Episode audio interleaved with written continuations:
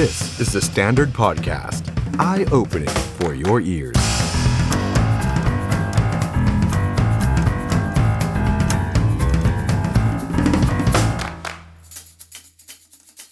สวัสดีครับ ต้อนรับทุกท่านเข้าสู่รายการ The Standard Now กับผม ออฟชัยนนท์ หานคีริรัตน์ครับ คุณผู้ชมครับ วันนี้เรามาเจอกันนะฮะ วันอังคารที่ 15 สิงหาคม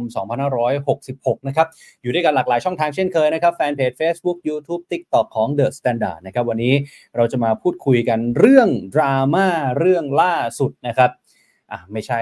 รูปปั้น องค์กายแก้วหรืออะไรนะฮะ เรื่องนี้ครับ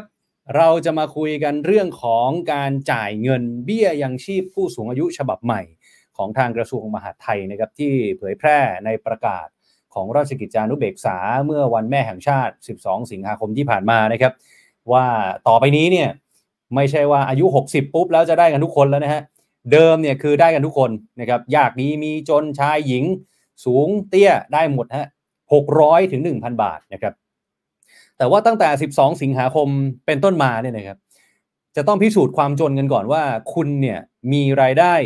ไม่เพียงพอแก่การยังชีพ หรือเป็นผู้ไม่มีรายได้นะครับ ถึงจะได้เบี้ยยังชีพผู้สูงอายุนะครับ ก็เลยเกิดเป็นกระแสวิพากษ์วิจารณ์นะครับ มีหลากหลายความเห็นหลากหลายมุมมองนะครับ หลายท่านก็บอกว่าเอาก็ดีไม่ใช่เหรอจะได้เอาเงินในส่วนที่ไม่ต้องไปจ่ายให้กับคนแก่ที่รวยเนี่ยเอามาสมทบให้กับคนแก่ที่จนไง เพราะว่าเรากำลังก้าวเข้าสู่สังคมผู้สูงวัยแล้ว คนแก่ก็มากขึ้นเรื่อย ๆ ใน สังคมไทย เดี๋ยวงบประมาณมันจะไม่พอ เดี๋ยวงบประมาณมันจะล้นทะลักไป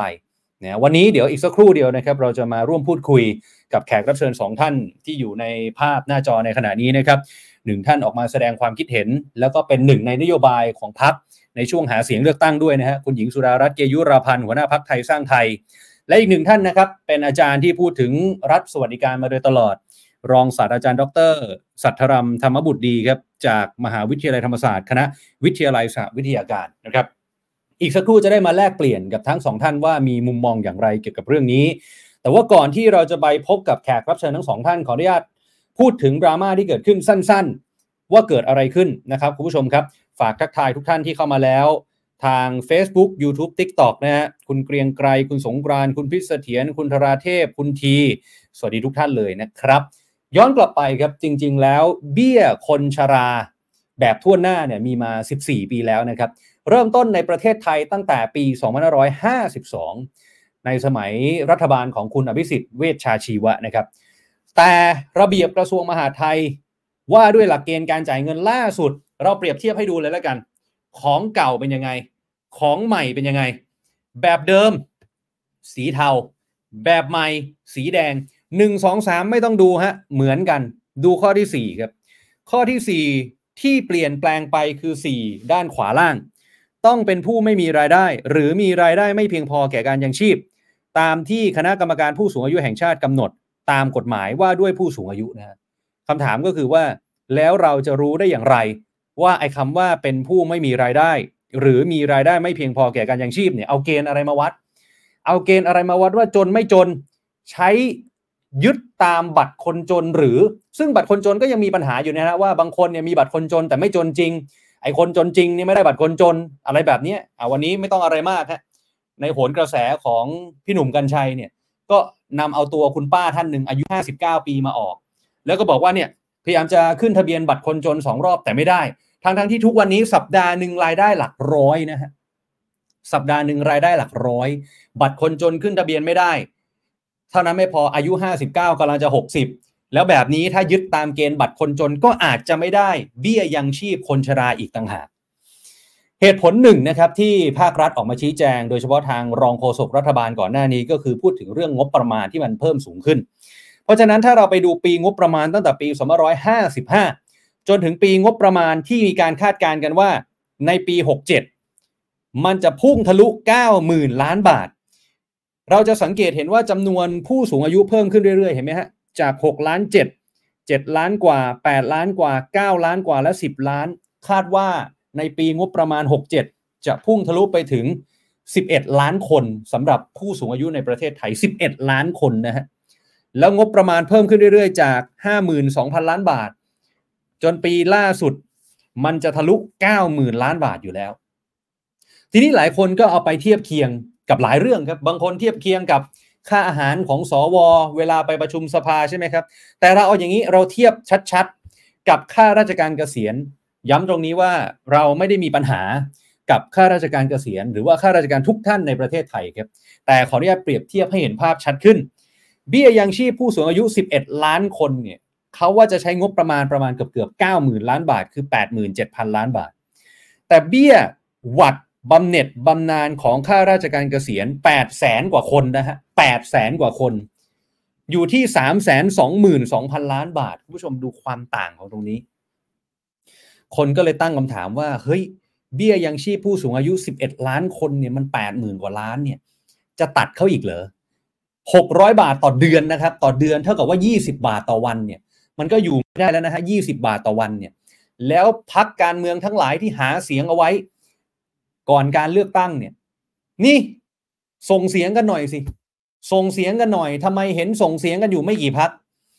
แทบทุกพักอะสามพันห้าพันสี่พันหรือมีนโยบายอื่น ๆ มา support ทำไมล่ะฮะนี่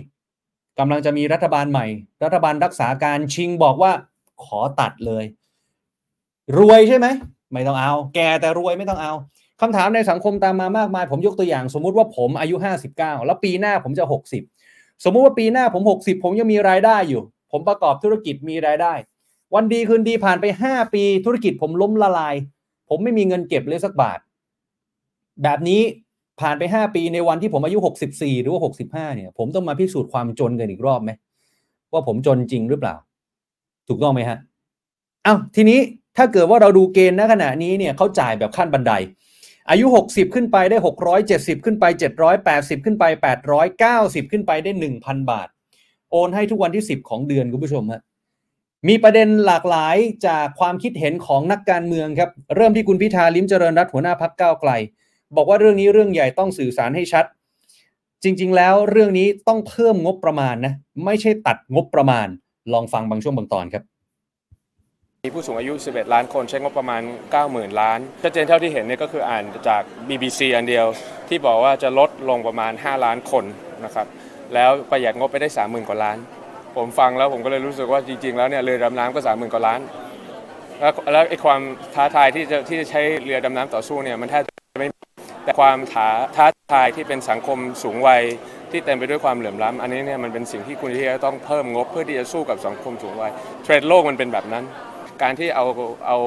ความรู้สึกของคนเป็นรัฐมนตรีมาว่ามีบำนาญเท่าไหร่ แล้วตัดสินแทนคนพี่น้องชาวระยอง พี่น้องชาวแกลงเขาชะเมาแทนเนี่ยเขาชะเมาแทนเนี่ยมันเป็นวิธีกระบวนการคิดที่ถูกต้องไหมเนี่ยครับคุณผู้ชมครับประเด็นที่คุณพิธาพูดถึงก็คือกรณีของพลเอกอนุพงศ์เผ่าจินดา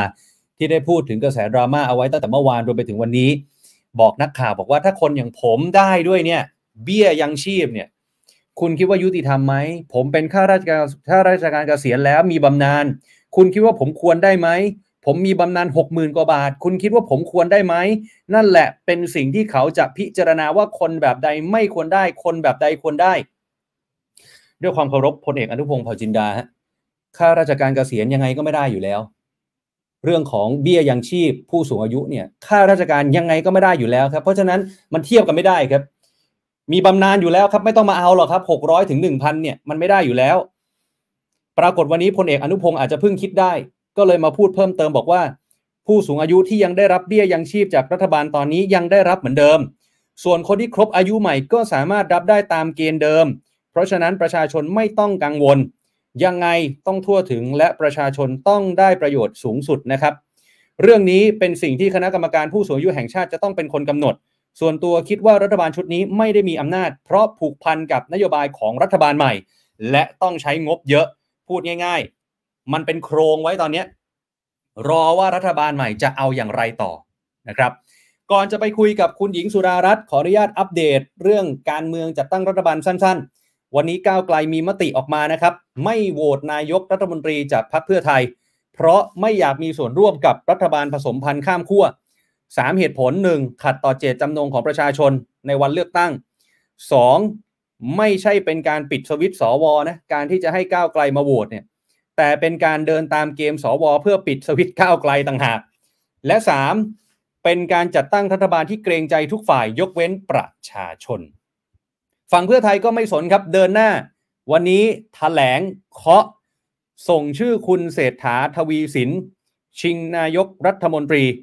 นำโดย 3 หัวหมู่ทะลวงฟันเหมือนเดิม ส่วนกรณีก้าวไกลมีมติไม่โหวตให้คุณหมอชนน่านสีแก้วหัวหน้าพักก็บอกว่า ยืนยันเคารพไม่ก้าวล่วง ไม่มีความขัดแย้งใด ๆ แล้วก็มั่นใจเกิน 375 เสียงแน่นอนครับ เอาละวันนี้เราจะมาพูดคุยกันหน่อยครับกับประเด็นเบี้ยยังชีพผู้สูงอายุรวมไปถึงประเด็นทางการเมืองด้วยนะครับ กับหัวหน้าพักไทยสร้างไทย และเป็นแคนดิเดต นายกพักไทยสร้างไทยอยู่นะครับ คุณหญิงสุดารัตน์เกยุราพันธ์นะครับ คุณหญิงสุดารัตน์สวัสดีครับ สวัสดีค่ะ สวัสดีค่ะขอโทษคุณรอบนะคะเป็นหวัดอยู่เสียงอาจจะอู้อี้หน่อย ไม่เป็นไรเลยครับคุณหญิงครับขอบคุณมากครับที่โอ้เป็นหวัดยังอุตส่าห์มาพูดคุยกัน ไม่ได้คุยกันสนานเลยครับ วันนี้ใช่ค่ะมาคุยกันทีนึงก็หลายประเด็นนิดนึงนะครับ แต่ว่าพยายามจะรวบรัดให้ได้มากที่สุดนะครับ ด้วยความที่สัญญาณอาจจะดีเลย์กันนิดหน่อยเนี่ยถ้าผมจะถาม เติมอาจจะยกมือหรือส่งซิกแนลนิดหน่อยนะครับ คุณหญิงครับอะผมเริ่มต้นประเด็นแรกแบบนี้ครับว่าคุณหญิงเป็นคนแรก ๆ ที่ออกมาโพสต์ ถึงประเด็นเบี้ยยังชีพผู้สูงอายุที่มีการปรับเกณฑ์ใหม่ เอาขยายความนิดนึงฮะว่าคุณหญิงมองยังไง เพราะว่ารัฐบาลเขาออกมาแจงกันแล้วนะฮะวันนี้พลเอกประยุทธ์ก็ออกมาแจงเหมือนกันบอกว่า ก็คนรวยไม่ต้องได้ไง มีตังค์อยู่แล้ว เอาไปให้คนจนคนจนก็จะได้กันแบบทั่วหน้า คุณหญิงว่ายังไงฮะคือ เดิมเนี่ยวางหลักเกณฑ์ไว้แบบนั้น แล้วก็ใช้มาหลายปี ปัญหาครับอย่างที่คุณพูดในตอนต้นนะคะว่า หลักเกณฑ์ของรัฐเนี่ยยังไม่ชัด จะต้องให้คนจนไปพิสูจน์สิทธิ์คนจน และครับณณวันนี้เนี่ย คุณออฟอ่าทำข่าวอยู่ ก็คงจะทราบว่าหลายสิทธิ์ที่คนจนควรจะได้ ปรากฏว่าเขาหลุดออกจากอืมอ่าระบบนั้นใช่ครับโดยที่ไม่สามารถที่จะเข้าถึงแม้ว่าเขาจะอยู่ในข่าย ที่มีอ่าความยากจนนะคะอืมดังนั้นในเมื่อเอ่อหลักเกณฑ์ต่างครับๆแม้แต่รัฐมนตรีพูดวันก่อนกับพูดวันนี้ก็แตกต่างกัน ครับดังนั้นความน่ากังวลใจจึงอยู่ที่คนจนค่ะนะคะครับอยู่ที่คนจนแล้วเงินหกร้อยเจ็ดร้อยแปดร้อยต่อเดือนเนี่ย เราอืมพูดกันมานานละว่าครับถ้าให้คนจนจริง ๆ เนี่ย มันไม่พอกินอืมอ่า แนวทางที่พรรคไทยสร้างไทยเนี่ยเอ่อได้นำเสนอเนี่ยมันเป็นแนวทางที่จะแก้แบบครบวงจรก็คือ เราเข้าสู่สังคมผู้สูงวัยแบบเต็มขั้นแล้ว ครับ เราไม่ได้อยู่ได้ด้วยการแจกเงินอย่างเดียวนะคะ แต่อืมแจกเงินต้องสร้าง productivity แจกเงินต้องลดค่าใช้จ่ายในการรักษาพยาบาล แจกเงิน จะต้องสามารถทำให้ผู้สูงอายุคนนั้นเนี่ยกลับไปแข็งแรงและทำงานได้นะคะครับมันไม่ได้อยู่ที่ตัวเงินอย่างเดียว เราจึงอืมได้ออกอาพระราชบัญญัตินะครับร่างพระราชบัญญัติบำนาญประชาชนขึ้นอืมอ่าจำได้เราให้สามพันบาทนะคะครับแต่ไม่ได้ให้ฟรี ให้อืมขั้นต้นแน่นอน เราไม่มาโกหกว่า โอ้ต้องให้ได้ทุกคนนะคะ ถึงแม้ว่าเป้าหมายทุกคนเนี่ยเราอยากให้ได้อ่า ทั่วหน้าแต่งบประมาณมันไม่ได้ เราก็บอกว่าเราจะเริ่มให้ตั้งแต่ผู้ที่มีรายได้ไม่เพียงพอต่อการยังชีพ ซึ่งอ่าอืมตรงนี้คนที่พิสูจน์สิทธิ์เนี่ยมันต้องเป็นคนรวยต้องมาพิสูจน์สิทธิ์ไม่ใช่คนจนไปพิสูจน์สิทธิ์ที่จะได้นะคะอ๋อแล้วครัก็บไม่ใช่ให้ฟรีๆคือหนึ่งเมื่อให้แล้วมีหน้าที่ที่คุณจะต้องทำสุขภาพให้แข็งแรง ผ่านศูนอืย์มสุขภาพชุมชนและรอพอสต ซึ่งครับมีทั้งอสม มีทั้งคุณหมอ เดี๋ยวนี้มีแอปพลิเคชันสามารถตรวจได้ ตอนที่ฉันเป็นรัฐมนตรีกระทรวงสาธารณสุขสามารถลดคนที่เป็นโรคไขมันความดันเบาหวานลงไปได้ ขณะนั้นเนี่ยครับ20 ปีเนี่ยมันไม่มีแอปพลิเคชัน เดี๋ยวนี้ง่ายขึ้นนะคะสองเราต้อง reskill upskill เขา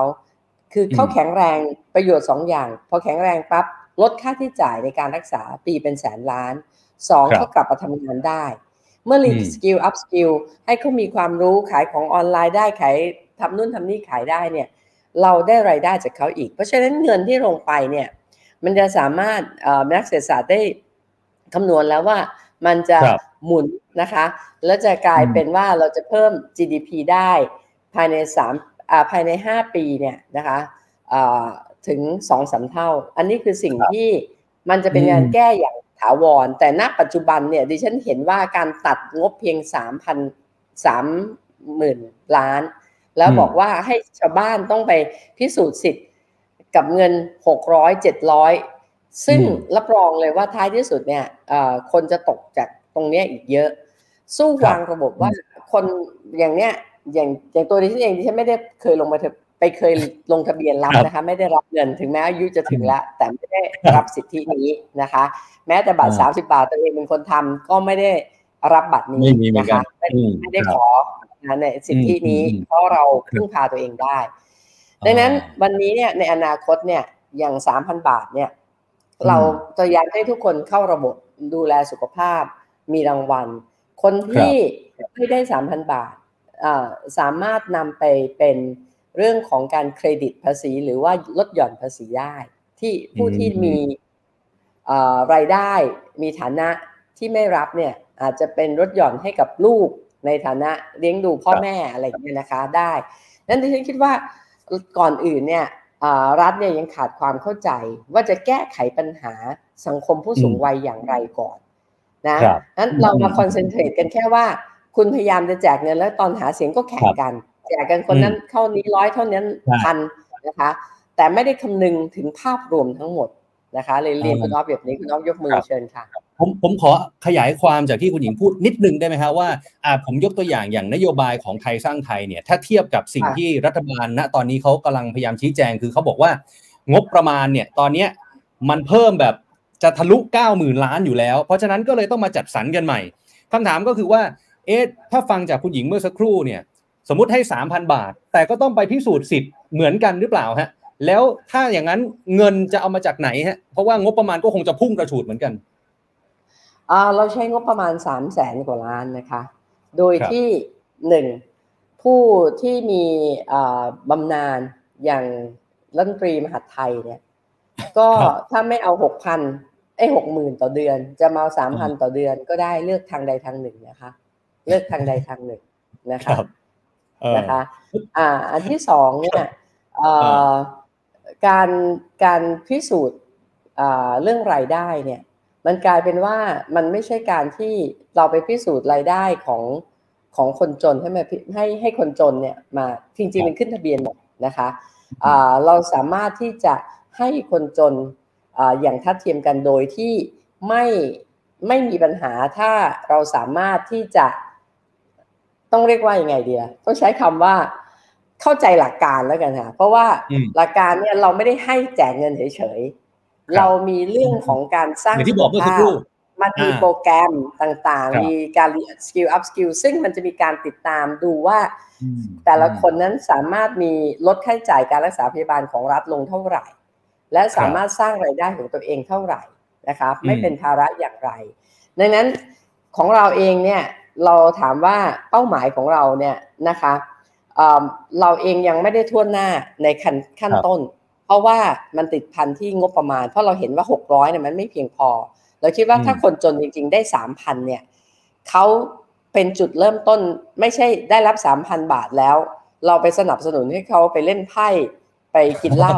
แต่ 3,000 บาทนั้นคือคือจุดเริ่มต้นที่เขาจะ เริ่มไปต่อยอด มีเวลาไปสร้างสุขภาพ และมีเวลา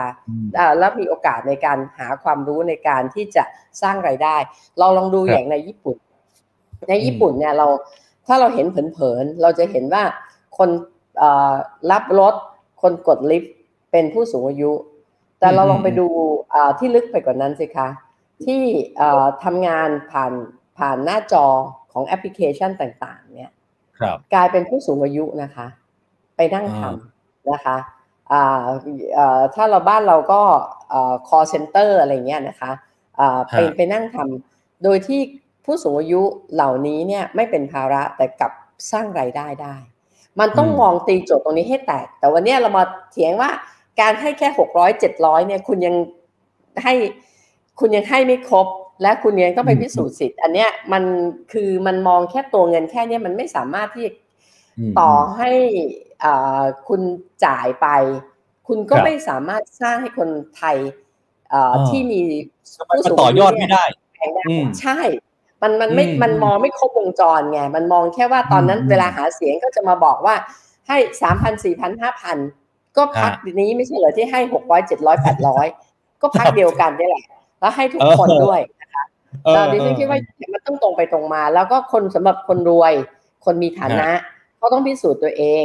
ว่าอืมไม่ใช่คนจนพิสูจน์นะ คนรวยต้องพิสูจน์ ว่าเขามีฐานะพอกันเขาอืมใช่อืมเขาถึงจะได้รับสิทธิ์ในการรับเครดิตของการหักเอ่อภาษีครับเอ่อตรงนี้เอารายได้อืมเอาเอาตรงเนี้ยไปเป็นตัวหักภาษีนะคะครับมันมันอืมต้องกลับกันนะคะ มันต้องกลับกัน มันทุกคนอืมกลายเป็นว่าทุกคนพอทำอย่างนี้ทุกคนเอ่อเราจะมีข้อมูลกับทุกคนในระบบนะคะอ่าคนรวยเอง เขาไม่ต้องรับแต่ว่าเขาต้องได้รับประโยชน์จากด้านภาษี ถูกไหมคะอ่าครับ อืม ทีนี้วันนี้พลเอกประยุทธ์จันทร์โอชาเนี่ยออกมาตอบโต้ ผมเข้าใจว่าผมเข้าใจว่าหนึ่งในคนที่พลเอกประยุทธ์ตอบโต้เนี่ยน่าจะหมายถึงคุณหญิงด้วยนะครับเพราะว่าคุณหญิงเป็นคนแรก ๆที่ออกมาแสดงความเห็นเรื่องนี้พลเอกประยุทธ์บอกว่าคนที่มีรายได้สูงเนี่ยต้องเสียสละเป็นการเผื่อแผ่แบ่งปันซึ่งกันและกัน อย่าไปฟังเพราะหลายอย่างมาจากคนที่ไม่ได้ทำ ไม่เคยเป็นรัฐบาล ซึ่งตนไม่อยากเอาเรื่องนี้มาตอบโต้อะฟังพลเอกประยุทธ์ คุณหญิงมีความเห็นยังไงไหมฮะก็ต้องเรียนอย่างนี้ค่ะว่าพลเอกประยุทธ์ท่านท่านก็น่าเห็นใจนะเพราะท่านไม่เข้าใจเลยนะคะ ว่าวิธีการที่จะแก้ไขปัญหาใหญ่ของประเทศณวันนี้เนี่ยหนึ่งในโดยโดยเฉพาะเป็นปัญหาที่เกี่ยวพันทั้งด้านเศรษฐกิจทั้งด้านของครับคุณภาพชีวิตด้วย คือ สังคมผู้สูงวัยอืมสังคมผู้สูงวัยนี่ถ้าตราบใดถ้าเรายังแก้ไม่ได้เนี่ย การลงทุนครับใหม่ก็ไม่มานะคะอืมเราดูระหว่างเรากับเวียดนาม เวียดนามเอ่อคนอยู่ในวัยทำงานเติบโต แต่ของเราคนอยู่ในวัยชราเติบโตครับใครจะมาลงทุน และอืมดังนั้นเรามีหน้าที่ที่จะทำให้ผู้สูงวัยของเรามีรายได้เพียงพอต่อการยังชีพนะคะ มีสุขภาพที่ดี ลดภาระค่าใช้จ่ายที่รัฐต้องไปจ่ายรักษาพยาบาล และครับมีโอกาสสร้างงานสร้างอาชีพ เลี้ยงดูตัวเองให้ยาวที่สุด ยืดการป่วยให้มากไปที่สุดแทนที่จะป่วยที่60 70ไปป่วยครับ8 90ทำงานได้ถึงอายุ8 90คือตราบใดที่ท่านพลเอกประยุทธ์ท่านยังมองไม่เข้าใจ แล้วก็ทำนโยบายอย่างที่ท่านทำมากี่ปีนะ ท่านอยู่มา9ปีใช่ไหมท่านก็ครับทำมา9ปี โดยที่ ยังไม่เข้าใจว่าใช้เงินไปตั้งเยอะตั้งแยะ แต่ไม่สามารถที่จะแก้ได้เอ่อเรียกอะไรวางรากฐานของการแก้ไขปัญหาสังคมผู้สูงวัยได้ มันไม่ครับใช่ปัญหาของคนแก่ แต่มันปัญหาของคนทั้งประเทศ โดยเฉพาะคนหนุ่มคนสาว ที่ต้องแบกรับภาระในการเลี้ยงดูพ่อแม่ปู่ย่าตายายสังคมมันกลับกันแล้วนะ แต่ก่อนครับ พ่อแม่มีภาระเลี้ยงลูกไปเรื่อย ๆ แต่เดี๋ยวนี้เนี่ย เด็กเนี่ยมีภาระต้องเลี้ยงดูคนแก่แล้วก็แบกกันเข้าไปเถอะค่ะ ว่าอืมเอ่อไม่ใช่แบกแค่เพราะพ่อแม่ ปู่ย่าครับตายายอีกแบกเข้าไปตอนหนึ่งคนเนี่ย แบกอาจจะสามคนขึ้นไป มันไหวไหมคะ ถ้าเราไม่อืมไม่มองเรามองดูตัวอย่างแล้วมันก็ไม่ใช่ตัวอย่างที่ที่เอ่อเรา ไม่เห็นเราพิสูจน์มาแล้วเราเห็นมาแล้วอย่างในญี่ปุ่นอย่างเนี้ยนะคะในเราอาจจะทำไม่ได้อย่างในประเทศทางด้านสแกนที่เขาดูแลทุกๆ คนได้ทันที แต่ถ้าครับเราทำแบบนี้จนเศรษฐกิจมันพอไปได้ เราจะสามารถขยับขยายอะไรได้หนึ่งในปัจจัยแก้ไขปัญหาเศรษฐกิจ คือแก้ไขปัญหาสังคมผู้สูงวัย เพิ่มคุณภาพของผู้สูงวัยค่ะอ่าซึ่งซึ่งตรงนี้นะครับพอดีคุณหญิงพูดขึ้นมาพอดี ก็เลยผมไปเห็นคอมเมนต์ของคนที่ อาจจะเชียร์รัฐบาลพลเอกประยุทธ์เนี่ยเขาก็จะออกมาตอบโต้ประมาณที่ว่าก็ถ้าอยากจะมีเบี้ยกันทุกคนเหมือนกับประเทศที่เจริญแล้วเนี่ยเก็บภาษีมากขึ้นไหมล่ะ ทุกวันนี้เนี่ยคนไทยจ่ายภาษีเนี่ย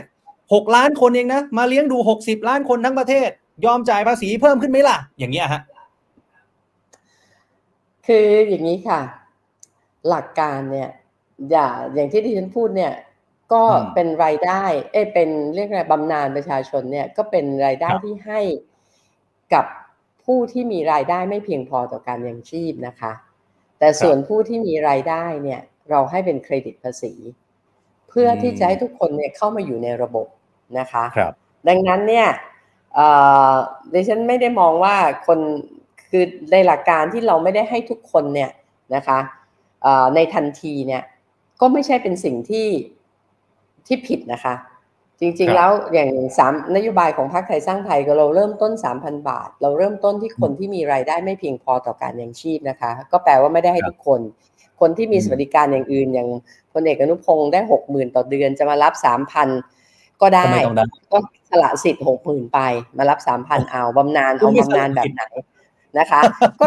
อันนี้คือสิ่งที่สิ่งที่มันเป็นหลักเกณฑ์ ดังนั้นอืมอืมเอ่อการที่จะใช้เอ่อ การพูดเพื่อที่จะตอบโต้กันดิฉันไม่อยากที่จะคือปัญหานี้เป็นปัญหาใหญ่ดิฉันอยากให้ผู้นำประเทศเนี่ย คิดถึงวิธีการแก้ปัญหาอย่างถาวรนะคะอืมไม่ใช่บอคกรับเงินไม่พอหาตัดสามหมื่นสามหมื่นเนี่ย ถ้าเราเลือกตัดยังไง แล้วแน่ใจว่าเอ่ออย่างที่คุณอ๊อฟสัมภาษณ์เอ่อคนห้าสิบเก้าอ่านั่นน่ะนะคะสตรีครับวัยห้าสิบเก้าเนี่ย ทุกคนจะมีความกังวลหมด เพราะรัฐบาลนี้เนี่ยไม่เคยมีอะไรชัดเจน เปลี่ยนไปอืมเปลี่ยนมาได้ตลอดเวลา ถ้าหลักครับเกณฑ์เราวางไว้ชัดเจน ปัญหาตรงนี้คนจะกลัวน้อยลงนะคะอืมอันที่สอง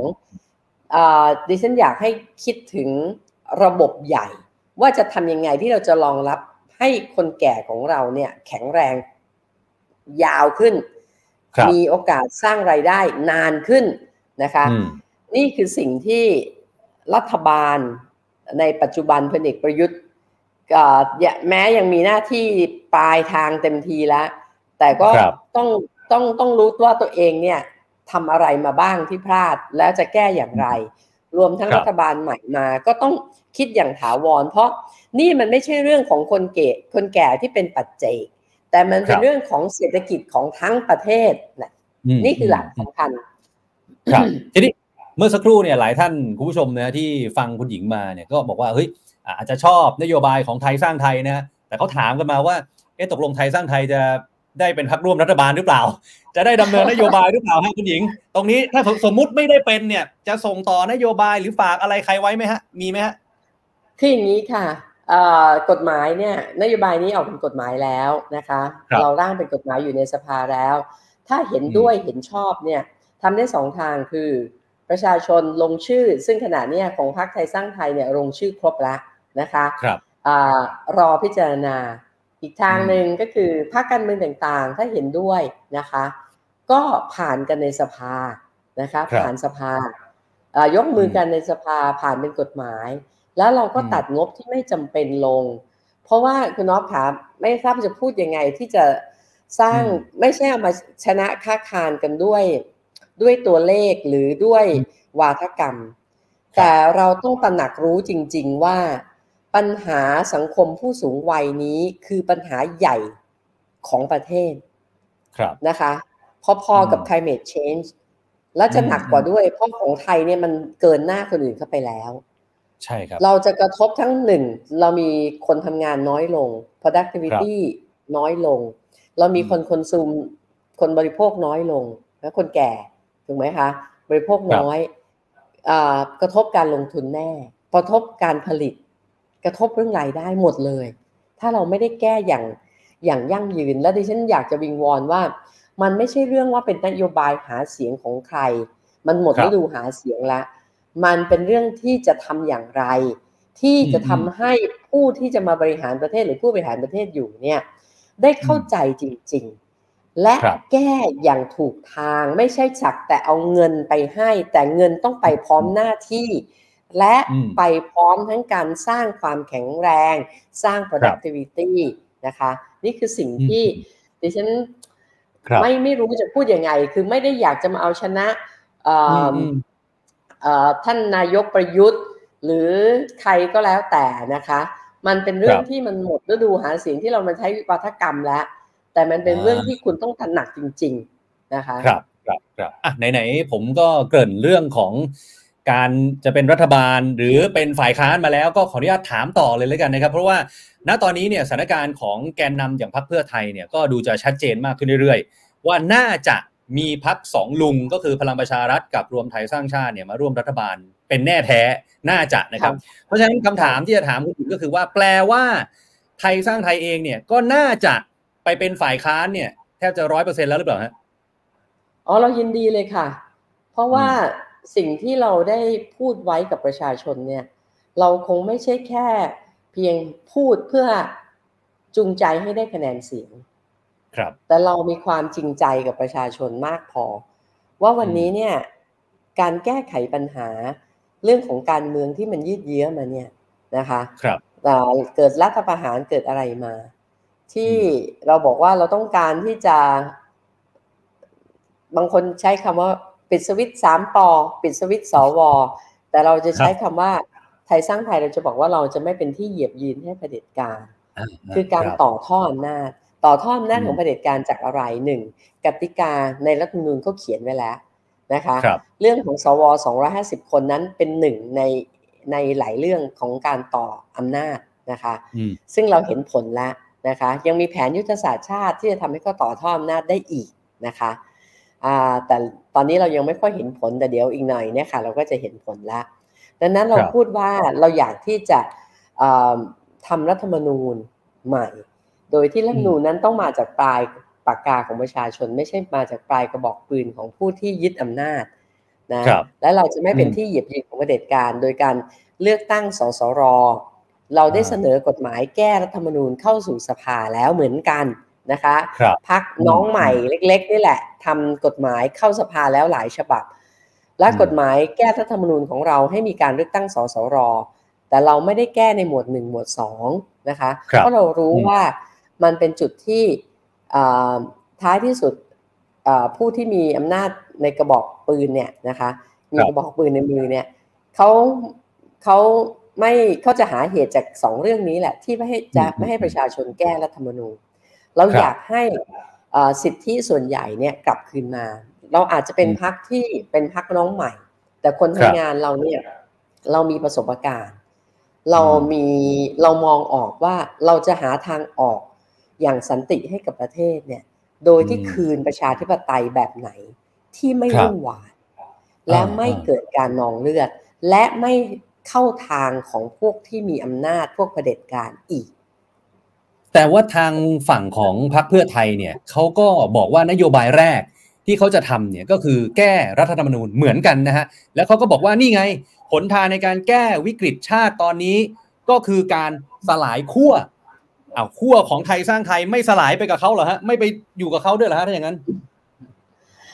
อ่าดิฉันไม่ตอบคำถามนี้ดีกว่าค่ะ ให้ประชาชนเป็นคนตอบว่า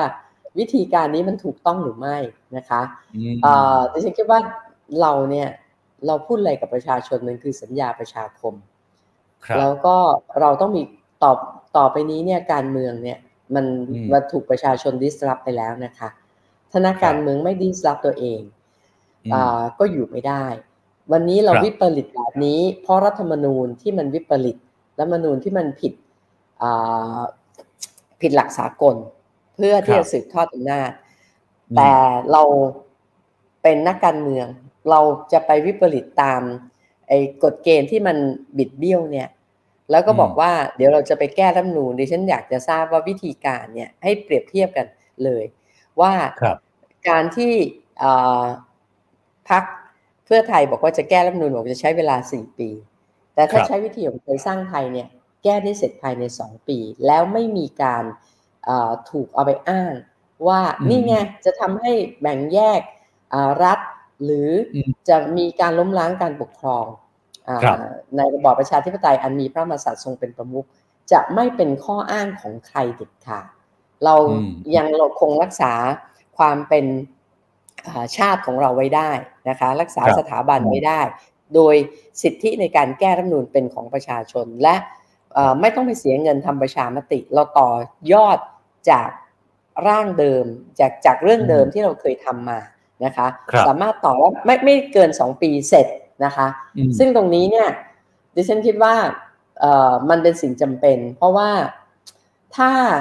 เราพูดอะไรแล้วตอนที่เลือกตั้งเนี่ยแล้วเราบอกว่าครับพูดไปเพื่อให้ได้จูงใจให้ได้คะแนนเสียง แต่ไม่อืมจำเป็นต้องปฏิบัติตามเนี่ย คุณกำลังอืมสอนให้ประชาชนโกหกนะ คุณโกหกไม่พอคุณยังสอนให้ประชาชนโกหกอีกด้วย มันไม่ได้นะคะอ่าอ่าครับครับ ในฐานะที่คุณหญิงเองก็เคยอยู่เพื่อไทยมาก่อนนะครับเห็นเพื่อไทยตัดสินใจแบบนี้เนี่ย เออเราเราอันนี้ผมไม่แน่ใจว่าจะจะถามย้อนกลับไปได้ไหมนะครับว่ามันมันน่าจะเป็นสาเหตุหนึ่งที่ทำให้ตัวคุณหญิงเองกับเพื่อไทยเนี่ย คิดไม่ตรงกันจนคุณหญิงต้องออกมาตั้งพักใหม่เนี่ย อันเนี้ยมันพอสถานการณ์ณตอนเนี้ยมันพอจะบอกเรื่องราวณตอนนั้นได้ไหมฮะอ่ามันก็อาจเป็นเขาโครงอะค่ะ มันอาจจะไม่ได้เรื่องเดียวกันสักทีเดียวแต่ว่ามันก็คงมีความเห็นที่แตกต่างกันนะคะอืมแล้วเราก็อืมเคารพแล้วกันว่าอ่าถ้าการเมืองที่มีความเห็นที่แตกต่างกัน เราเห็นไม่เหมือน เราครับก็เราก็ถอยออกมาดีกว่านะคะอืมดีกว่าที่จะไปอ่าอยู่แล้วขัดแย้งนะคะครับอ่าเราก็รักองค์กรเดิมที่เราเคยอยู่อืมอืมเมื่อเขามีความคิดที่แตกต่างกัน นะคะครับเราเป็นฝ่ายถอย ดิฉันคิดว่าอืมดิฉันอ่าถอยออกมาดีกว่า แล้วก็อืมไม่ก็ไม่ได้ไปไปอะไรนะ สาวไส้สาวไส้ใช่ไหมเขาเรียกสาวไส้หรือแฉอะไร อ่าครับแต่เราก็ถอยคอบอกมาในสิ่งที่เราคิดว่าคือ เราสำหรับตัวพี่เองนะคุณออฟครับเนาะพี่ก็ครับอายุเกินหกสิบละนะคะ ขึ้นเลขอืมขึ้นหลักหกแล้วเนาะอืมเอ่อพี่หวังอยู่อย่างเดียวเท่านั้นเนี่ยเอ่อ คนอายุหลักหกแล้วเนี่ย เลยหลักหกแล้วมันคือซันเซ็ตละไม่ใช่ซันไลท์ดังนั้นครับเราอยากที่จะใช้ประสบการณ์ของเราเนี่ยในการอืมที่จะพยายามสร้างประเทศไทยที่ดีที่สุดเพื่อส่งมอบให้กับคนรุ่นต่อไป จึงได้ครับประกาศตั้งแต่ต้นว่าเป็นแค่เสาเข็มนะ เป็นแค่นั่งร้านอืมให้กับพัก แล้วก็เอาคนใหม่ ๆนะคะ เข้ามาทำแล้วก็นำเรียกว่ายังไงดีนะ เอาอืมเรื่องของคือถ้าพูดเรื่องประชาธิปไตยบางคนก็บอกจะหมั่นหน้าหมั่นไส้แต่เราต้องยอมรับว่า มันประเทศเราเนี่ยมันยังไม่เป็นประชาธิปไตยเต็มใบแล้วกันจากรัฐธรรมนูญฉบับนี้นำประชาธิปไตยที่เต็มใบกลับมาคืนให้ประชาชนนำสิทธิมาคืนให้ประชาชนนำคนครับเก่งๆเข้ามาร่วมกันทำงานให้กับบ้านเมือง นักการเมืองเอง จะถูกประชาชน disrupt ถ้าไม่ disrupt ตัวเองนะคะ ดังนั้นตัวพี่เองพี่ประกาศณวันตั้งแต่ตั้งพักว่าพี่ไม่รับตำแหน่งใดครับๆและพี่ก็ไม่ได้ผิดคำพูด พี่บอกพี่เป็นเสาเข็มพี่เป็นนั่งร้าน แล้วทุกวันนี้อืมชีวิตพี่มีความสุขนะ แล้วที่คุณน้องบอกว่าเฮ้ยแล้วจะเป็นฝ่ายค้านบอกก็ถ้าเราได้ทำตามสิ่งที่เราได้คอมมิตกับประชาชน และไม่ครัใช่บเป็นฝ่ายค้านจะทำงานไม่ได้ เป็นฝ่ายอืมค้านอาจจะทำงานอ่าหลาย ๆ อย่างได้ดีกว่าด้วยซ้ำไป และเราจะอืมเป็นหมาเฝ้าบ้านให้ประชาชน เพราะว่าอ่าเราเชื่อแน่ว่าเอ่อการเลือกตั้งที่ผ่านมาคุณอ๊อฟอืมสัมภาษณ์หลายคน จะรู้ว่าจะเป็นการเลือกตั้งที่ใช้เงินมากที่สุด ครับ ตั้งแต่ประวัติศาสตร์การเมืองมา หรือตั้งแต่อืมตลอดเอางี้ดีกว่า ตั้งแต่ตลอด31 32ปีที่พี่อยู่การเมือง เป็นการเลือกตั้งที่ใช้เงินมากที่สุดครั้งนี้นะคะครับ ดังนั้นอืมเนี่ยการถอนทุนจะมีมาอืมอย่างมโหฬารวันนี้เราได้ฟังจากเอ่อ พ่อค้าละ ว่างบไม่ครับมี แต่คนที่เอ่อมีเป็นว่าที่รัฐมนตรี ก็มีทางออกให้แล้วก็มีการแนะนำว่าให้คุณไปทำ PPP นะคะอ่าเป็นลงทุนให้รัฐก่อน แล้วเดี๋ยวให้สัมปทาน นี่คือครับสิ่งที่มันก็คือการทุจริตเชิงนโยบาย นี่คือการอืมเตรียมการในการที่จะทุจริตกันอย่างเดียวนะคะอืมดังนั้นอืมเราจะทำตัวเป็นอ่าผู้ตรวจสอบนะคะครับ ให้กับประชาชนอ่าอย่างถ้าซื่อสัตย์ครับ คุณหญิงพูดเหมือนเหมือนจะเป็นฝ่ายค้านแบบชัดเจนแล้วนะฮะแต่ว่าขออนุญาตถามเผื่อไว้นิดนึงเพราะว่าหลายท่านก็ก็สงสัยเข้ามาว่า สมมุติขออนุญาตสมมุติต่อนะครับว่าโอเคแหละ ไม่เอาสองลุง ไม่เอาพักสองลุง แต่ถ้าเขาไปกันเป็นกวนล่ะครับ ไม่มีลุงอย่างเงี้ย แต่ว่ากวนในพักของลุงไปบ้างบางคนอย่างเงี้ยฮะอันเนี้ยไทยสร้างไทยร่วมด้วยได้ไหมครับ ร่วมรัฐบาลได้ด้วยได้ไหมฮะ คือเอาอย่างนี้ดีกว่าค่ะ ว่าเอ่อดิฉันไม่อยากที่จะไปพูดถึงตัวบุคคลนะ เพราะว่าอืมทั้งทั้งสองลุงหรืออะไรนั่นนะคะ คือตั้งแต่ตอนหาเสียงละดิฉันจะพูดในหลักการว่า วันนี้เนี่ย คุณออฟลองลองคิดดูนะ ถ้าเราครับอยากเปลี่ยนระบบจริง ๆ เนี่ย ถ้าสามร้อยสิบสองเสียงยังอยู่อืมเกาะกันแน่นเหนียวแน่น ไม่ไปไหนเลยโหวตกี่ครั้งไม่ผ่านไม่เป็นไรอ่าแรงกดดันจะไปอยู่ที่ใครคะ จะอยู่ที่สวใช่ไหมคะ ครับ แต่นี่เรามาสะบัดมือกันเองอืมแล้วก็เปิดประตูให้คนที่เราหาเสียงมาโดยตลอดไม่ทราบคนอื่น คือทุกคนหาเสียงเหมือนกันหมด แต่จะยึดคำพูดของตัวเองหรือเปล่าไม่ทราบ แต่สำหรับพี่พี่ถือคำพูดของตัวเองมอายุพี่เยอะแล้วพี่ไม่ครับอยากให้ใครมามาตราหน้าได้ว่าไอ้นี่มันมันพูดเพียงแค่ ลมปากเพียงแค่อยากจะได้คะแนนแล้วมันก็ลืมไปแล้วนะครับอ่าว่าหาเสียงไงก่อนเลือกตั้งหลังเลือกตั้ง เรายังขอเป็นอืมคนเดิมนะคะครับลองคิดอืมดูว่าถ้า 312 เสียงจับมือกันแน่นเนี่ย ปิดประตูไหมคะ กับอืมกับ เรื่องของการเรียกว่าอะไรความเละเทะทางการเมืองที่เราจะต้องจัดระเบียบใหม่เนี่ย ถูกไหมคะอืม แต่พอเราสมัครมือกันปั๊บแล้วก็เปิดโอกาสให้คนที่เป็นปัญหาเข้ามาจัดการ ไม่ใช่อืมไม่ใช่เสร็จเขาไม่ใช่เขาเสร็จเรานะ เราเสร็จเขานะคะ ตอนนี้ประชาชนเสร็จเขานะเขาไม่เสร็จเราอืมทั้งทั้งที่ประชาชนออกไปเลือกตั้ง และคิดว่าอืมคราวนี้เนี่ยสำเร็จแน่นะคะฮะอ่าถ้าถ้าอย่างนั้นแล้วเนี่ยผมในคุณหญิงพูดถึงแปดพักเดิมมาเนี่ยนะฮะคุณหญิงเคยอยู่เพื่อไทยมา วันที่เซ็น MOU คุณหญิงก็ จับมืออยู่ด้วยกัน อยากรู้ว่าสัญญาณเนี่ยมันมีมาตั้งแต่ตอนนั้นเลยหรือเปล่าครับเพราะบางคนเขาบอกว่าเพื่อไทยเองเนี่ยอาจจะไม่ได้อยากจับสามหนึ่งสองอย่างนั้นตั้งแต่แรกแล้วเนี่ยบางคนบอกเฮ้ยสัญญาณมันอาจจะมีมาตั้งแต่แปดพักร่วมตอนนั้นแล้วหรือเปล่า แต่ว่าต้องทำตามไหลตามเกมไปก่อนคุณหญิงครับสำหรับส่วนตัวนะคะ ครับ รู้สึกตั้งแต่วันแรกค่ะอุ้ยว่าไม่สำเร็จรู้เหรอฮะทำไมอะฮะอ่า มันมันเกิดอะไรขึ้นคืนะคือไม่ไม่ไม่อยากจะไปพูดว่าใครอืมแล้วกันนะคะ วันนี้มันครัก็บพิสูจน์แล้วนะคะ แต่มันเป็นตั้งแต่วันแรกละที่เรารู้ว่ามันมันไม่ใช่หรอก มันไม่สำเร็จเพราะว่ามันมีหลายอ g e n d a ที่อืมที่มันไม่ใช่ตรงไปตรงมา กับอืมสิ่งที่เราเคยพูดกับประชาชน แล้วก็มันก็มีหลายเรื่อง แต่เพียงแต่ว่าเราก็เราได้ถึงพยายามพูดว่า ถ้าเราจะออกจากเกมติดลมครับทางการเมืองเนี่ยนะคะอืมติดล็อกทางการเมืองเนี่ย ถ้าครับสามร้อยสิบสองเสียงจับมือกันให้แน่นครับนะคะ ไม่มีใครอืมทำอะไรได้นะ ไม่มีใครจัดตั้งรัฐบาลได้ แล้วอืมท้ายที่สุดเนี่ยเอ่อแรงกดดันจะไปอยู่ที่สว ท้ายที่สุดจะคนจะไปพูดถึงแก่นของปัญหา คือการแก้ไขรัฐธรรมนูญนะคะเออคนจะรู้แล้วคนก็จะเอ่อเราก็จะเข้ามาแก้ที่แก่นมันได้ วันนี้ครับที่วันนี้เนี่ยจะพูดให้สวยหรูยังไงอ่าเอ่อแกนนำที่จะมาจัดตั้งรัฐบาลจะร่วมกันพูดยังไงก็แล้วแต่ถามว่าประชาชนอืมเนี่ยเชื่อได้ไหม อืมอืมทัวร์ลงอยู่ไม่พักเลยเหมือนกันนะฮะที่ผ่านมาอันนี้ขอโทษแต่นิดค่ะนิดไม่แล้วคุณหญิงขอขอนิดเดียวฮะ คือ เอ่อผมผมเดาได้ไหมฮะ ผมเดาว่า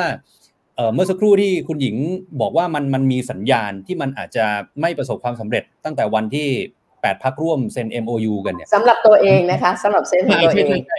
ใช่ผมขออนุญาตเดานิดเดียว ขออนุญาตเดาว่ามันคือการที่มีบางพักพยายามจะเปลี่ยนข้อตกลงใน MOU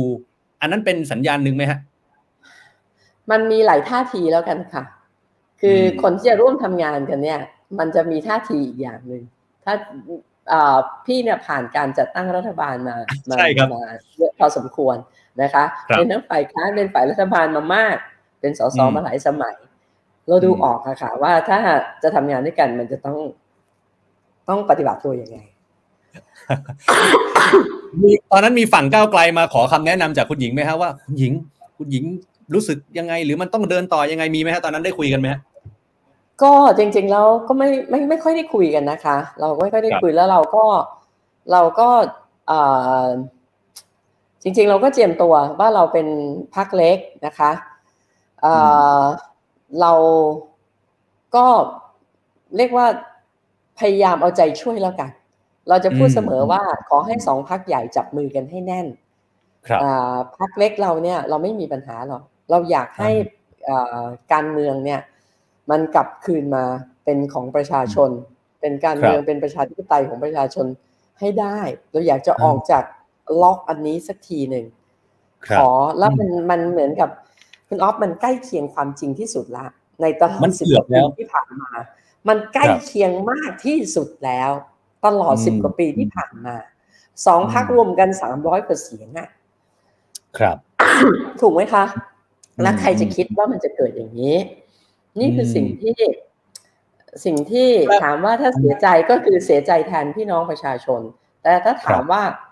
เอ่อการที่ต้องไปร่วมรัฐบาลในลักษณะแบบนี้ แล้วให้ประชาชนเอ่อรู้สึกคืออย่าทำให้ประชาชนผิดหวังอะเมื่อทำให้ประชาชนผิดหวังแล้ว มันการทำงานต่างๆ มันก็จะยากไปอ่านะคะ ยากขึ้นไปเรื่อยๆ แล้วก็อืมแล้วคุณอ๊อฟเคยดูต่อเถอะค่ะ เกมการเมืองเนี่ย ใครหลอกใครยังไม่รู้นะคะท้ายที่สุดก็ยังไม่จบหรอกค่ะ ยังไม่จบหรอกค่ะ ยังจะถูกกันอืมอยากจะมีการหลอกกันต่ออีกนะคะ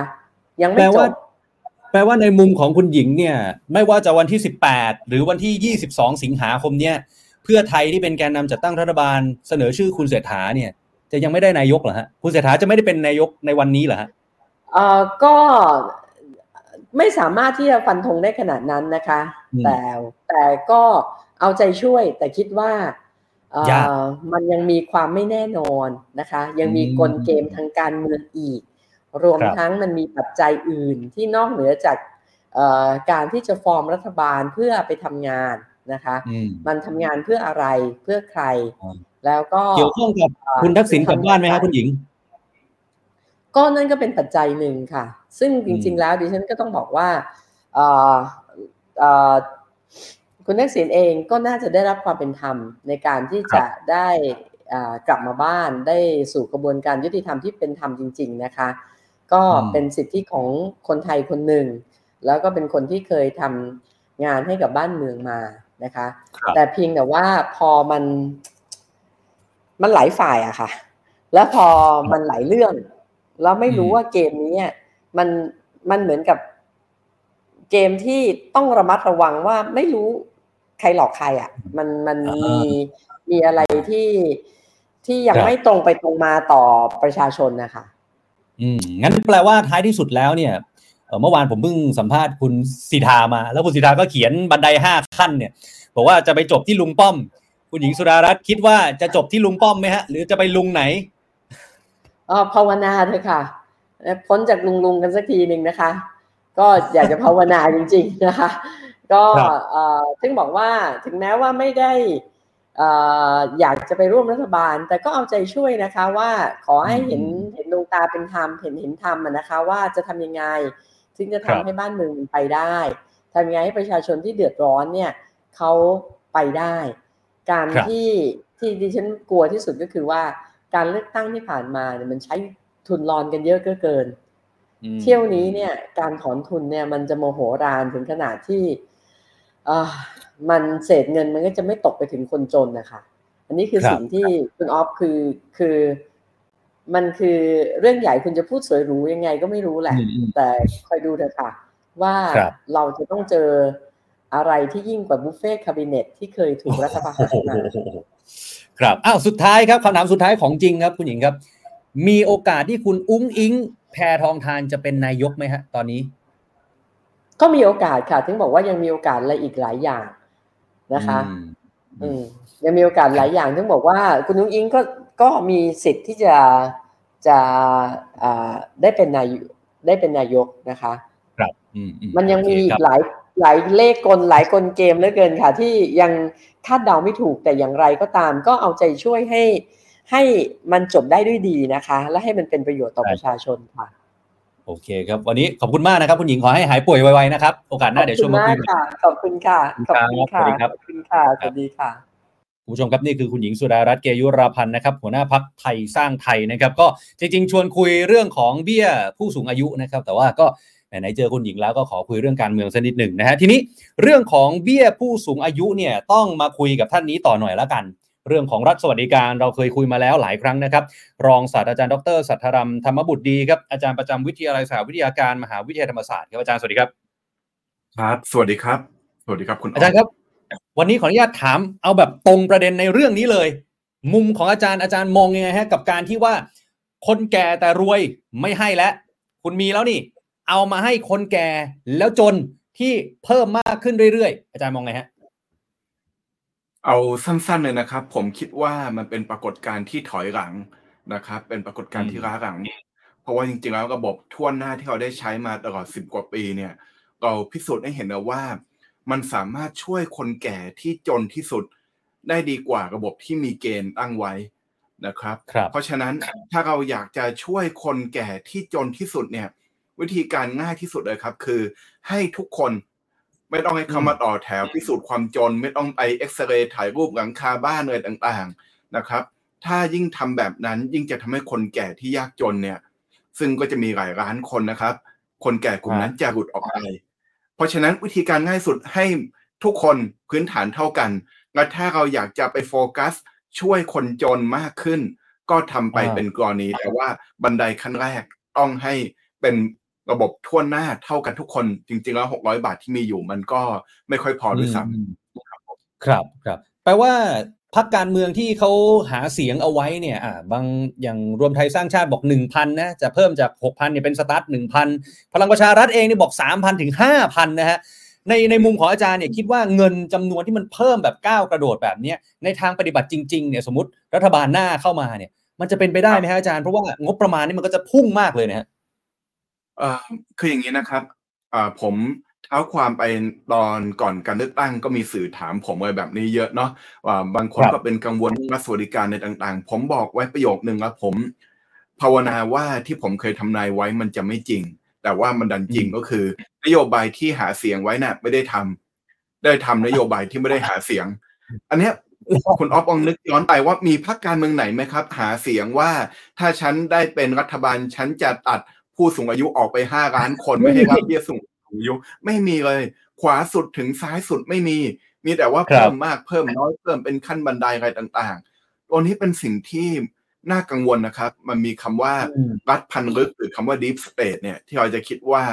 มันเกี่ยวข้องกับเรื่องคุกสารฐานตำรวจอย่างเดียวแต่ว่าที่มันเกิดครับในสังคมไทยในเรื่องสวัสดิการก็จะมีลักษณะแบบนี้ นโยบายที่ไม่มีใครเคยหาเสียง แต่ว่าถูกครับผลักให้เกิดขึ้น และจริง ๆ แล้วอืมผมคิดว่าทุกพรรคการเมืองที่หาเสียงก็ทราบ คนพวกอืมนี้นะครับ พวกสสพวกรัฐมนตรีเคยจับเคยเห็นเงินใน Excel sheet ที่มีเลขศูนย์ตามหลังเยอะๆเขาทราบดีว่าหลักหมื่นล้านหลักแสนล้านเป็นเรื่องจิ๊บจอยเล็กน้อยมากเลยสำหรับงบประมาณด้านการคลังของประเทศเป็นไปได้ แต่ครับปัญหาก็คืองบประมาณสำหรับผู้สูงอายุนะครับ หรือว่าจะสำหรับเด็กหรืออะไรก็แล้วแต่ที่เป็นระบบทั่วหน้า มันมีปัญหาข้อเดียวเองครับ คือมันไม่สามารถที่จะคอร์รัปชันได้ครัเพบราะมันส่งตรงสู่คนทั่วไป มันไม่เหมือนงบสร้างถนน มันไม่เหมือนอ่าเมกะโปรเจกต์มันสามารถมีเงินทอนได้ อันนี้แหละคือปัญหา เพราะฉะนั้นเรื่องที่น่ากังวลคือ ถ้าต้องกลับไปสู่ระบบพิสูจน์ความจน จะเป็นอืมช่องทางการคอร์รัปชันมหาศาลและจะทำให้คนอืมที่ยากจนจริง ๆ ตกออกไปจากการสำรวจในส่วนนี้ ครับ อาจารย์ครับมีคำกล่าวหนึ่งของบางท่านนะก็บอกว่าเอาถ้าอยากจะให้รัฐสวัสดิการของประเทศจริงๆผมก็เคยถามอาจารย์แล้วแหละเนะขออนุญาตถามอีกรอบหนึ่งก็คือว่าบางท่านเขาก็บอกว่าเอาคนไทยทุกวันนี้ที่จ่ายภาษีเนี่ยมีอยู่ประมาณสักหกล้านคนเอง แล้วหกล้านคนเนี่ยต้องมาโอบอุ้มคนทั้งประเทศเอาถ้าอยากจะได้รัฐสวัสดิการดีๆ อยากมีเบี้ยผู้สูงอายุที่แบบหลักพันหลักหมื่นเนี่ยคนไทยทุกคนพร้อมจ่ายภาษีเพิ่มแล้วหรือยัง ถ้ามีคนเขาถามอาจารย์กลับมาแบบนี้แล้วฮะ จริง ๆ แล้วงบประมาณของเบี้ยผู้สูงอายุปัจจุบันเนี่ย ผมก็อยู่ที่ประมาณเจ็ดหมื่นล้านนะครับ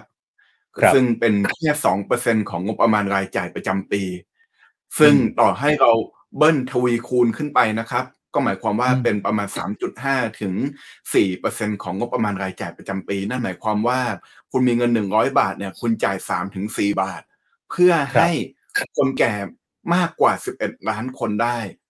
ผมคิดว่าเรื่องเหล่านี้มันไม่ได้เป็นเรื่องที่เป็นปัญหาและในอีกด้านหนึ่งนะครับ ทุกคนเสียภาษีทั้งนั้น แต่ครับถึงแม้ว่าเราจะจะไม่ใช้มาตรวัดเรื่องการเสียภาษี ทุกคนก็สร้างมูลค่าให้แก่ประเทศนี้ทั้งนั้นนะครับอืมสร้างมูลค่าให้แก่ประเทศนี้ทั้งนั้น ไม่ว่าคุณจะเป็นคนเข็นผักในตลาด คุณจะเป็นอืมแรงงานเอ่อก่อสร้างเป็นชาวนาเป็นอะไรต่างๆ ถึงแม้ว่ารายได้คุณจะไม่เสียภาษีรายได้ คุณก็เสียภาษีมูลค่าเพิ่มและยังไม่นับว่า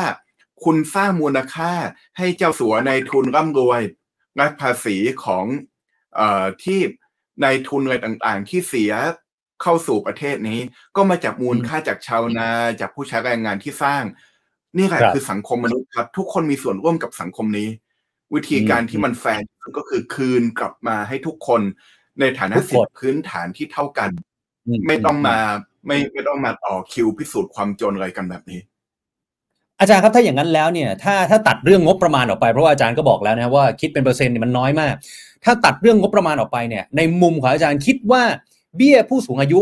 สำหรับประเทศไทยในอนาคตเนี่ยกำลังจะมีรัฐบาลใหม่เนี่ยควรจะอยู่ที่สักประมาณเท่าไหร่ต่อเดือนดีฮะ แล้วควรจะต้องเป็นขั้นบันไดไหมฮะอาจารย์หรือมองยังไงฮะคือผมคิดว่าเรื่องเบี้ยผู้สูงอายุ หรือว่าเรื่องบำนาญเนี่ยมีการขับเคลื่อนโดยภาคประชาชน แล้วก็มีงานวิจัยหลายชิ้นเนี่ยยืนยัน ยืนยันมาโดยตลอดคือเรื่องเนี้ย มีทั้งหลักการในทางวิชาการ แล้วก็เราก็อืมมีหลักการในทางปฏิบัติมาก่อนแล้วแล้วก็ยังมีดีมาหรือว่าข้อเรียกร้องจากประชาชนมาอย่างต่อเนื่อง เราลองครับตัดเอาไฟล์ Excel sheet ของกระทรวงการคลังทิ้งไปก่อน แล้วลองดูว่าชีวิตคนจริงๆเนี่ยควรจะใช้ได้เท่าไหร่นะครับอืมเส้นความยากจนของสภาพัฒน์บอกมาเนี่ยประมาณ 2,800 ถึง 3,000 กว่าบาทต่อเดือน ข้อเสนอเอ่ออย่างพักของเอ่อคุณหญิงสุดารัตน์ก็มีการพูดเรื่อง 3,000 บาท นะครับ เพราะฉะนั้นผมเลยคิดว่า3,000บาทเนี่ยคือเป็นตัวเลขที่จะทำให้เรารอดออกจากสังคมผู้สูงอายุ เวลาเราพูดถึงสังคมผู้สูงอายุเนี่ย ด้านหนึ่งอืมมันก็จะเป็นคำขู่ให้เรารู้สึกกลัว ว่าเฮ้ยต่อไปคนแก่จะเยอะ คนแก่จะล้นประเทศแล้วประเทศเราจะไม่สามารถไปข้างหน้าได้ แต่วิธีการที่จะทำให้เรารอดจากตรงนี้นะครับ ถ้าคนแก่ไม่ปลอดภัย และประเทศไม่มีระบบสวัสดิการที่ดี มันก็คือคนอายุสามสิบสี่สิบนี่แหละครับ ที่ต้องดูแลคนแก่ ผมมองยกอืมตัวอย่างง่าย ๆ ว่าอืมพ่อแม่จากศรีสะเกดลูกมาทำงานอยู่ที่ระยองที่ชนบุรีนะครับ อยู่ในครับเลือกสวนไร่นาอายุห้าสิบเก้าปีนี้ ปีหน้าไม่ได้รับเงินบำนาญเบี้ยผู้สูงอายุหกร้อยบาท เงินเขาจะเอามาจากไหนหกร้อยบาทที่หายไป ก็เอามาจากเงินของลูกหลานที่อพยพมาทำงานในระยองในชนบุรีเนี่ยครับหกร้อยบาทครับสำหรับบางคนอาจจะดูเล็กน้อย แต่ว่าหกร้อยอืมบาทที่ว่านี่มันคือการทำโอทีสองวันนะการทำโอทีสองวัน ซึ่งวันหยุดของพวกเขาก็น้อยอยู่แล้วถ้าเขาต้องใช่ทำโอทีเพิ่มสองวันเพื่อที่จะเอาเงินมาเนี่ย ในการช่วยเหลือดูแลพ่อแม่ตรงนี้ก็สำคัญนะครับและเส้นแบ่งของการที่คุณจะบอกว่าใครลำบากใครยากจนมันพิสูจน์ยังไงก็ไม่เสร็จหรอก เช่นครับคนมีบ้านคุณมีบ้านที่ผ่อนหมดแล้วไม่มีหนี้สินอ่าอ่าอ่าเนื้อที่สักสามสิบสี่สิบตารางวา รัฐบาลไปดูเอ้า ไม่เห็นจนเลยบ้านมูลค่าประเมินตั้งห้าแสนแปดแสนบาท หรือว่าคุณฮะมีรถเก๋งเก่าๆอยู่คันหนึ่งคนแก่อายุหกสิบอยู่โคราชอยู่มหาสารคามมีรถเก๋งเก่าๆคันหนึ่งเจ้าหน้าที่ก็พิสูจน์ว่าก็ไม่จนแล้ว คุณมีทรัพย์สิน แบบนี้ก็เป็นอืมปัญหานะครับเพราะฉะนั้นเอ่อวิธีการที่จะง่ายที่สุดให้เราก็จากสังคมผู้สูงอายุที่เข้ามาคือทำให้คนแก่ปลอดภัย คนแก่อืมปลอดภัยคนหนุ่มไร้ความกังวล หนุ่มสาวอืมไร้ความกังวลก็ดูแลเด็ก ที่เกิดมาได้อย่างดีไม่ต้องกังวล อันนี้ครับนะครับ คือเป็นทางออกที่ประเทศเราจะก้าวต่อไปได้ ครับโอเคครับอาจารย์ครับสุดท้ายครับ ณตอนนี้เนี่ยโอเคมันเป็นโครงมาแล้ว เพราะว่ามันอยู่ในราชกิจจานุเบกษาเมื่อวันที่ 12 สิงหาคม แต่เหมือนกับทางรัฐมนตรีมหาดไทยเองท่านก็เปิดช่องไว้นะฮะว่าอะเป็นหน้าที่ของรัฐบาลชุดใหม่ ที่จะไปพิจารณาเพราะว่ามันเป็นงบประมาณจำนวนมหาศาลเนี่ย ถ้าอาจารย์ฝากถึงรัฐบาลชุดใหม่ซึ่งยังไม่รู้ว่าเป็นใครเนี่ยอาจารย์อยากฝากอะไรในประเด็นนี้ฮะเชิญนะ สังคมเราก้าวหน้าขึ้นมาด้วยการที่เราดูแลซึ่งกันและกันนะครับอืมไม่ว่าคุณจะเป็นเท่าแก่ร้านทองคนเข็นผักในตลาด หรือแม้กระทั่งเจ้าสัวหมื่นร้านพันร้าน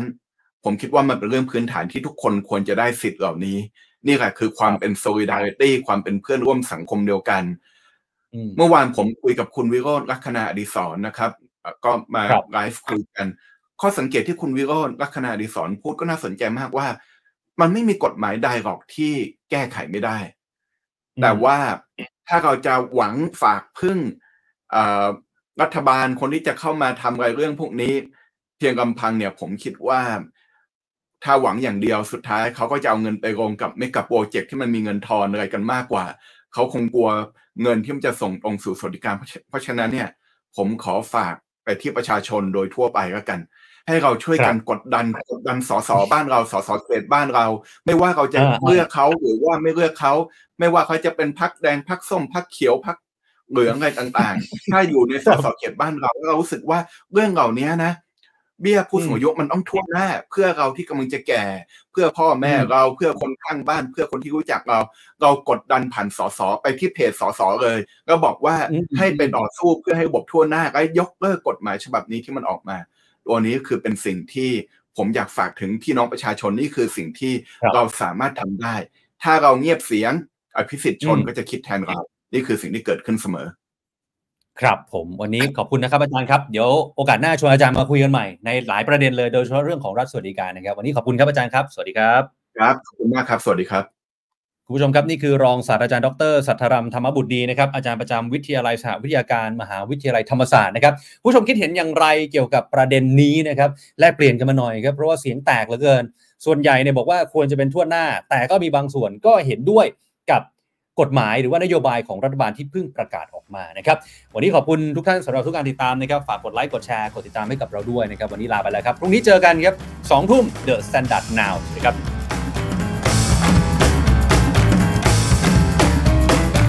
Standard Podcast, eye opening for your ears.